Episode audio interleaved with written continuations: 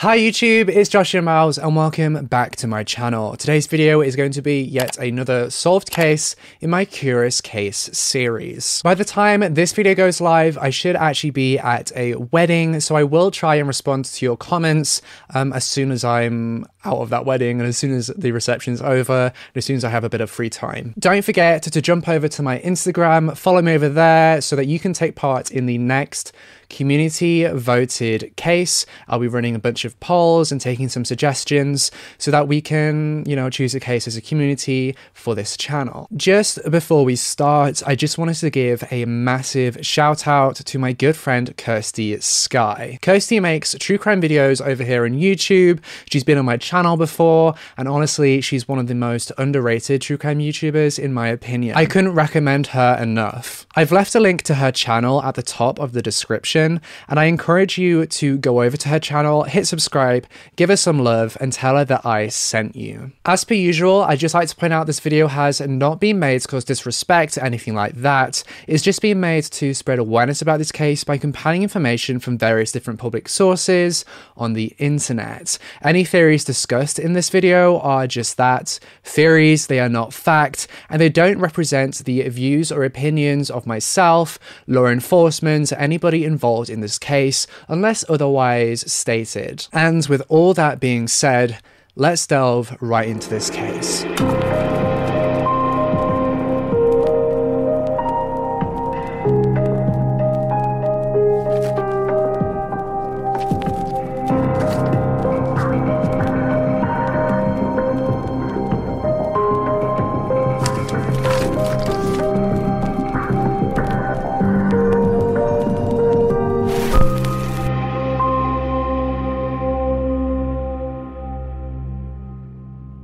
Sunday, the 7th of June 2015, would be a day that would go down in Swedish history as being one of the most tragic days to ever occur in the country.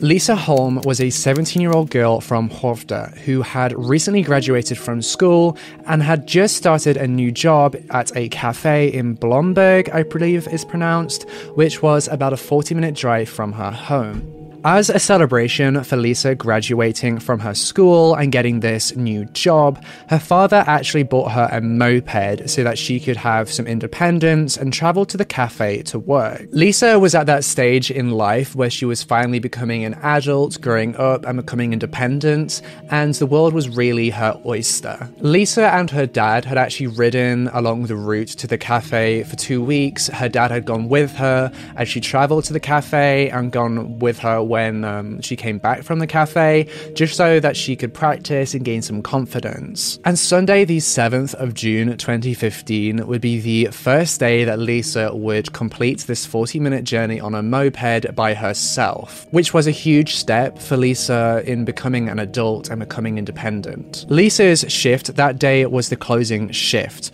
so she works through Sunday afternoon laughing and joking around with her colleagues. Lisa and her two colleagues then began to close the cafe at around 6:23 p.m.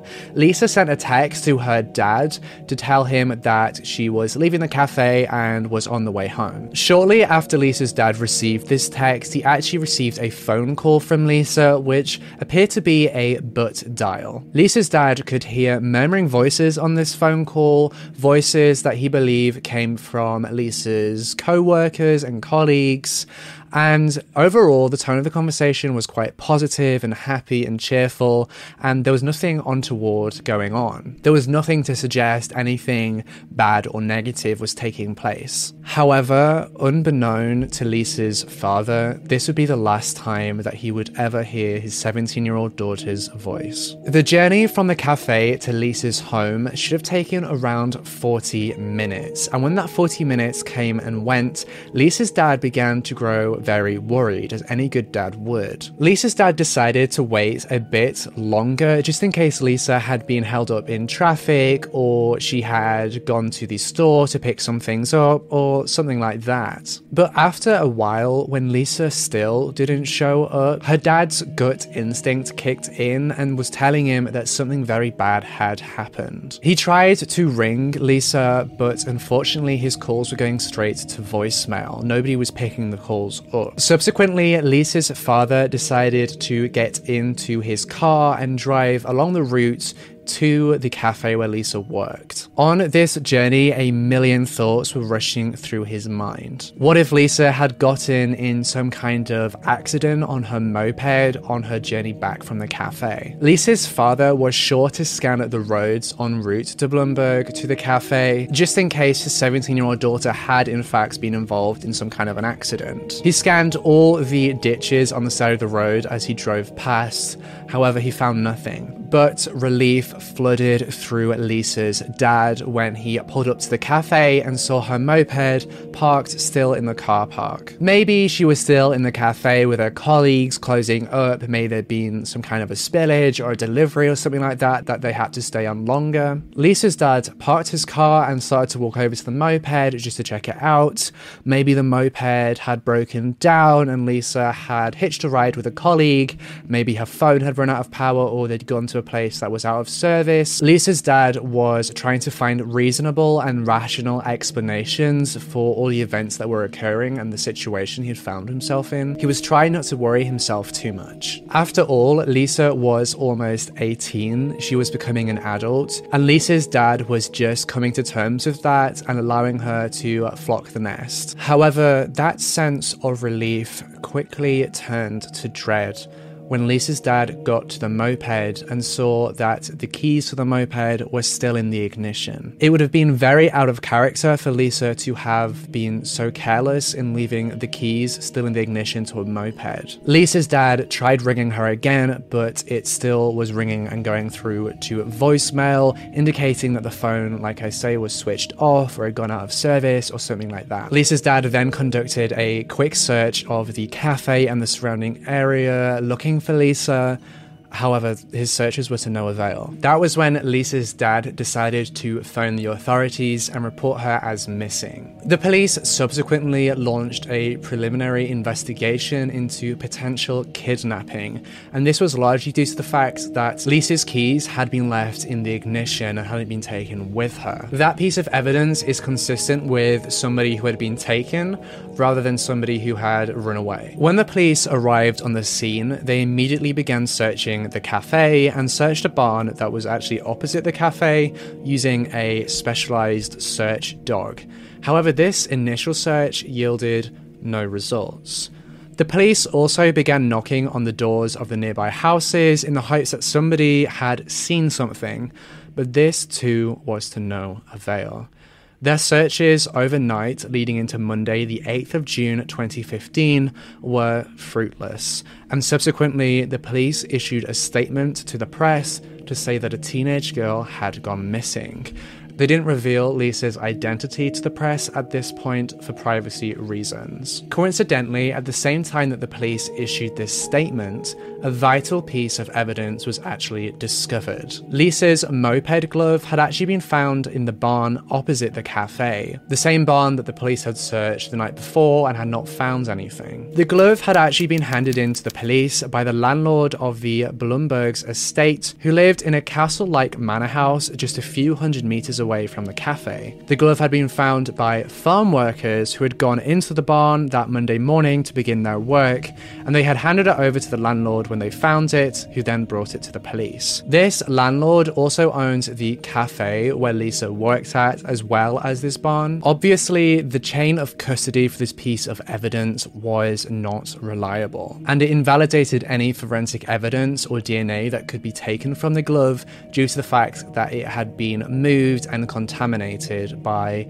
countless people. Just as a quick side note, if you find anything suspicious or anything that could be linked to a crime yourself, do not touch it, especially if there is an open case taking place in your local area. My best advice would be to contact the police using the non emergency phone number for your country and area, or calling the police station locally or their tip off line, and then the authorities can come and collect the evidence properly, secure it so that all forensics are preserved. If you touch or move the suspicious item in any way, then you could potentially destroy any forensic data or evidence that is on the item, so just don't touch it. This discovery of the glove concreted to the investigators that Lisa had likely fallen victim to foul play and definitely hadn't run away. The investigation was consequently upgraded, which allowed the authorities to use all the possible resources available to them in the search for Lisa. Due to more resources being allocated to this investigation, further traces were found that were also linked to Lisa. Just a few hundred meters south of the cafe where she worked, investigators discovered her mobile phone case, a receipt, a ticket, and a crushed mobile phone display.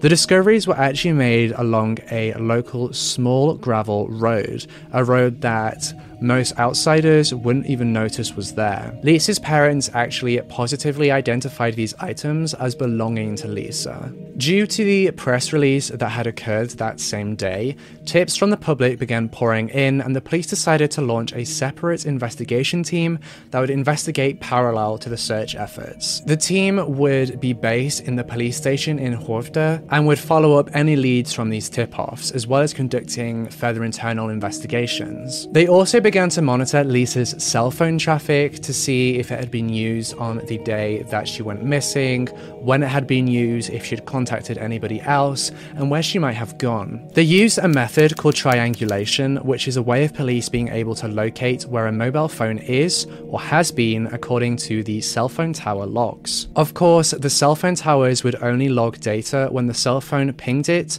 which would occur every few minutes. Triangulation typically works by using data from three surrounding cell phone towers. They look at the data and see how long it takes for the cell phone to respond to requests from the tower, and using that, they're able to estimate how far away from the tower the device actually is. The cell phone tower also logs which sector the device is in, which basically means roughly which direction from the tower the device is. The sectors are typically split into three.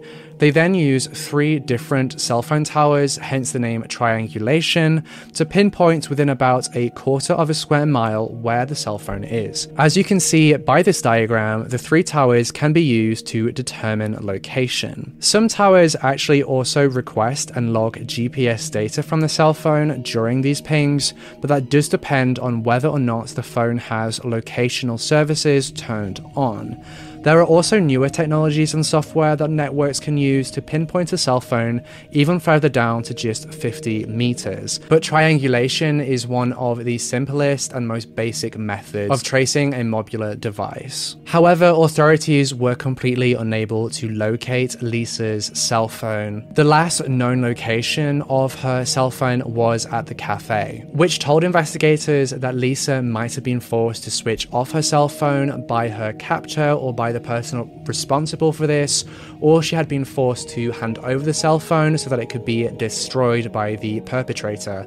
And that second theory was actually backed up by the fact that the display from the cell phone was found smashed to pieces. It is likely that it was smashed to pieces soon after Lisa had been captured. This separate investigative team also interviewed Lisa's family, friends, and the two colleagues that had been working with her on the day she went missing. However, these interviews were to no avail, they didn't really find any new leads from it. This team then decided to also begin collecting DNA samples from residents in the surrounding area, which could then later be used um, in comparisons between DNA potentially found at the scene or DNA found in the surrounding area, so they could, you know, try and find somebody who is responsible. The very next day, on Tuesday, the 9th of June 2015, more evidence was actually found that is linked to Lisa.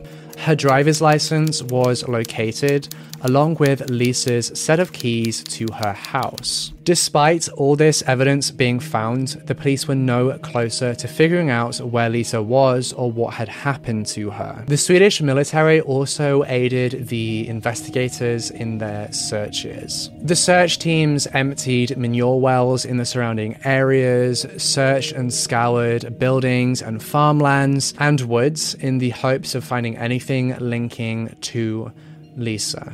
Up until this point, Lisa's identity and photo had not actually been released to the press. With the public just aware that a 17 year old girl had gone missing. But on Wednesday, the 10th of June 2015, Lisa's parents, along with the authorities, agreed that it would be a good idea to release this information to the press and so they did. Upon this press release, almost a thousand people flocked from all over Sweden to aid in the search efforts. The police also gave the okay to the charity Missing People to begin aiding in the search efforts and organizing search parties. The search efforts for Lisa is still to this day the biggest in Swedish history. Now, interestingly, the search dogs that had been used in these search parties had actually detected on a second search of the barn human feces on the floor, and this was in the same barn where Lisa's moped glove had been found. And the investigators believe that the feces actually belonged to the person responsible,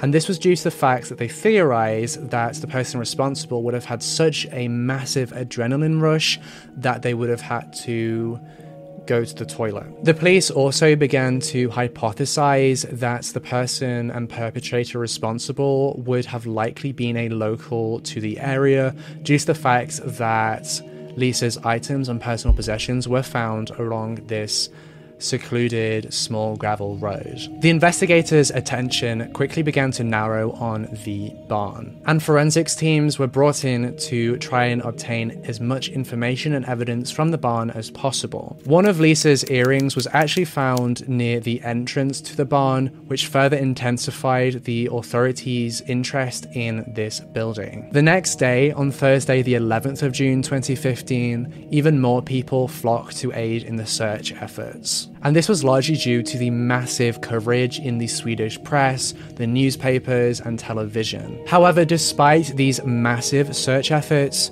no new evidence was located and nothing new was coming to light. The police then began to speculate that Lisa might have been trafficked out of the country. But on Friday, the 12th of June 2015, according to some sources, the police actually stormed a house on Martorp Farm, which was not far from the cafe, and they arrested a 25 year old man, that man's wife, and his brother. Who was this 25 year old man and why had he been arrested? This man was called Nerijus. I don't know how you pronounce his last name, so I'm just going to put it on the screen. The investigators had actually found evidence at the farm where Nerijus was located. The farm itself was about three kilometers away from the cafe. Martrop Farm is also referred to as Martrop Estate in multiple different sources, so I'm not really sure what the official name for it is, but for the purpose of this video, I will just be calling it Martrop Farm for simplicity's sake. Okay, so this is a map of Blomberg, and I thought it would be a good idea if I showed you all these locations that I'm talking about, just so that you can get a grasp as to the search area and where everything went down. So this is, like I say, Blomberg, and here is the cafe where Lisa worked, as I've marked, and here is the barn where her glove was found. Now, if we zoom out a bit, over here is where Martrop Farm and Estate is, which is what I've been talking about just now.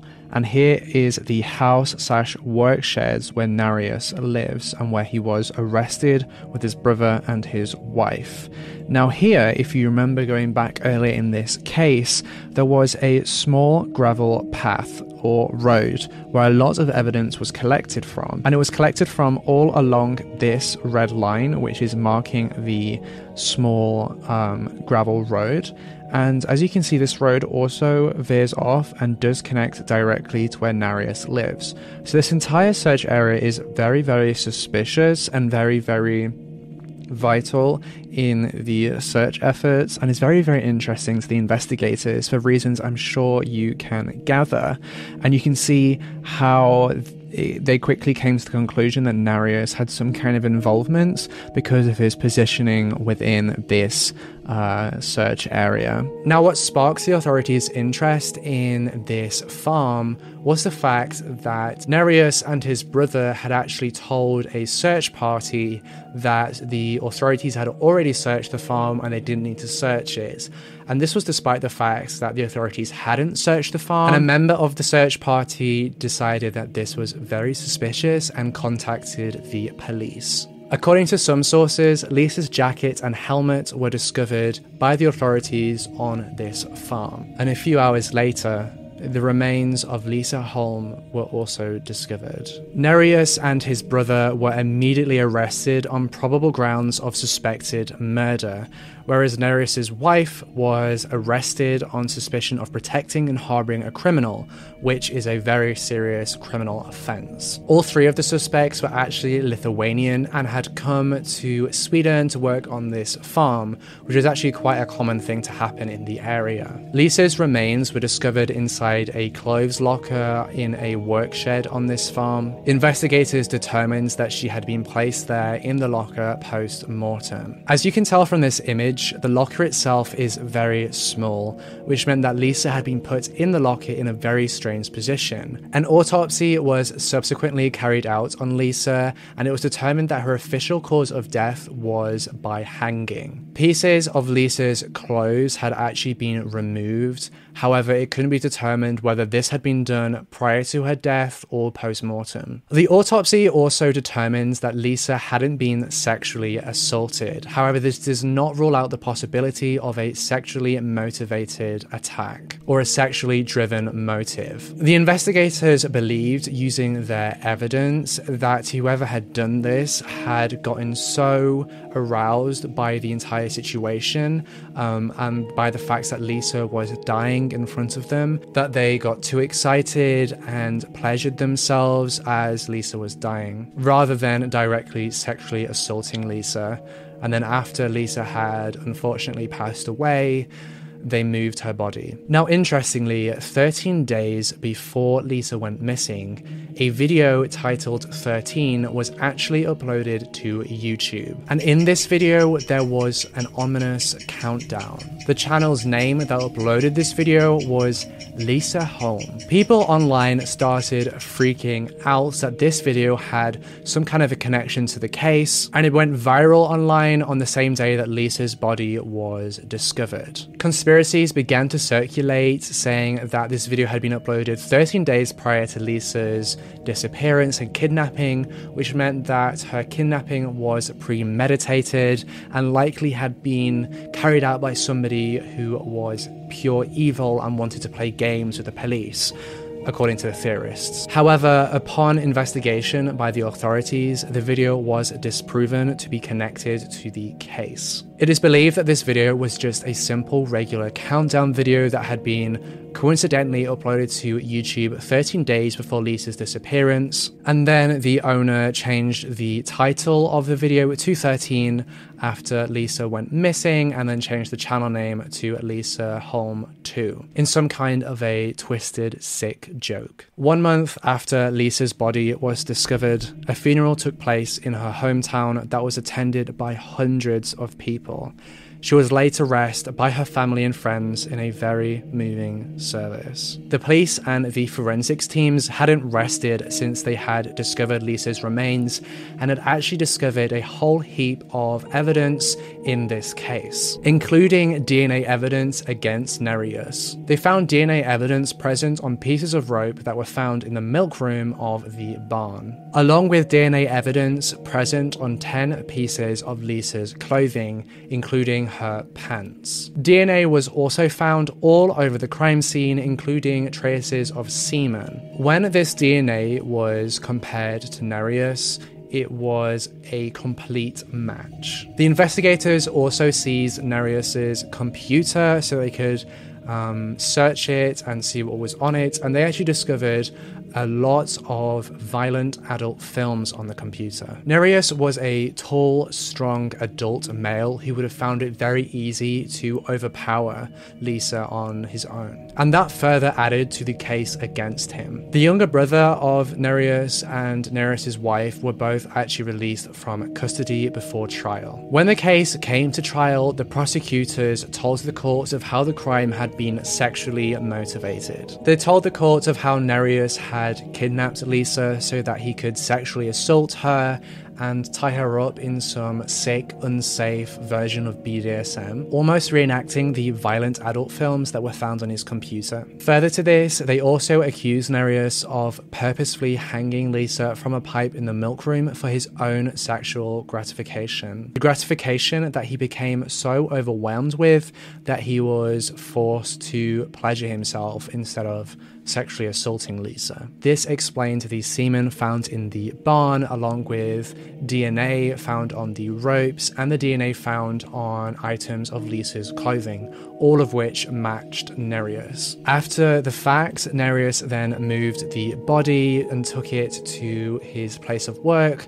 and put it in a clothes locker in a work shed. And that was all in an attempt to conceal what he had done. Now, interestingly, DNA traces from Nerijus's wife were actually found on Lisa's underwear.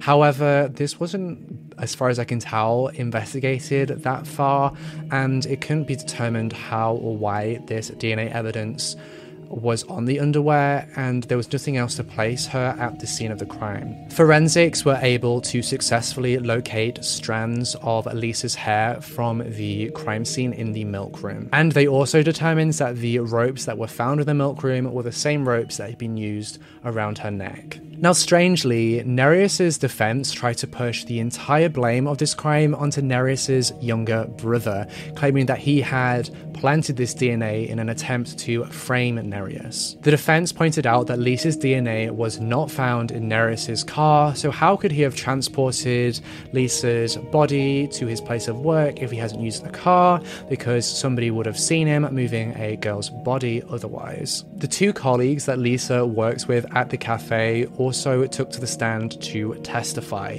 And they testified that they had seen two men matching the description of Nerijus and Nerijus's younger brother kind of watching them from afar as they works in the cafe, but they just pass this off to two creepy men. Further to this, a, another witness actually came forward and took the stand, claiming that a day prior to Lisa's disappearance, a strange man had actually stopped her while she was out for a jog to ask her for some directions. She had then shown this strange man the directions using her phone, and then upon hearing these directions, the man asked her to get into his car and, you know, direct him to the right location location this gave off really bad vibes to the woman who got this instinctual gut feeling that something wasn't right. So she was like, no, thank you, and jogged on and kept running. When this witness saw Nerijus in court, she positively and confidently identified him as being the same man that had stopped her the day before Lisa had gone missing. A verdict in the trial was reached on the 17th of November. The judge announced that due to the fact that no DNA evidence of of Nerijus's younger brother was found at the scene, and because of that, they couldn't place him at the scene. After all, what had taken place was sadly a very violent crime, and it would have been next to impossible for somebody to commit such a crime without leaving DNA evidence. And also at the same time, in such a short time frame, leaving and planting his older brother's evidence at this crime scene. You've got to remember that the police did search this barn that same evening that Lisa went missing, but not until later on in the night. So there was actually quite a small time frame in which the crimes could have occurred. Nerijus was sentenced to life imprisonment, and after his sentence had been served, he was also sentenced to be deported back to Lithuania. In early 2017, after an appeal, Nerijus was actually transferred from Sweden to Lithuania to carry out his sentence. And as part of this appeal, his life sentence was actually reduced to 15 years in a Lithuanian prison. However, later on in 2017, this was changed by the appeals courts in Lithuania back to a full life sentence. I believe a life sentence in Lithuania is an actual life sentence until death, with a possibility of a review on the sentence after 25 years have been served. I couldn't actually distinguish whether the brother and the wife were sentenced at all in connection to this case, but it wouldn't surprise me if they both received sentencing solely because of their involvement and concealment of the crimes. And that's really everything that I have for you in today's case. Thank you so much for watching this episode in my Curious Case series. Don't forget to subscribe if you want to see some more true crime content and hit that bell icon so you can be notified every single time that I post a brand new true crime video. Hit that like button if you found found this video interesting and leave a comment down below telling me what you thought about this case. And with all that being said, I'll see you in the next case.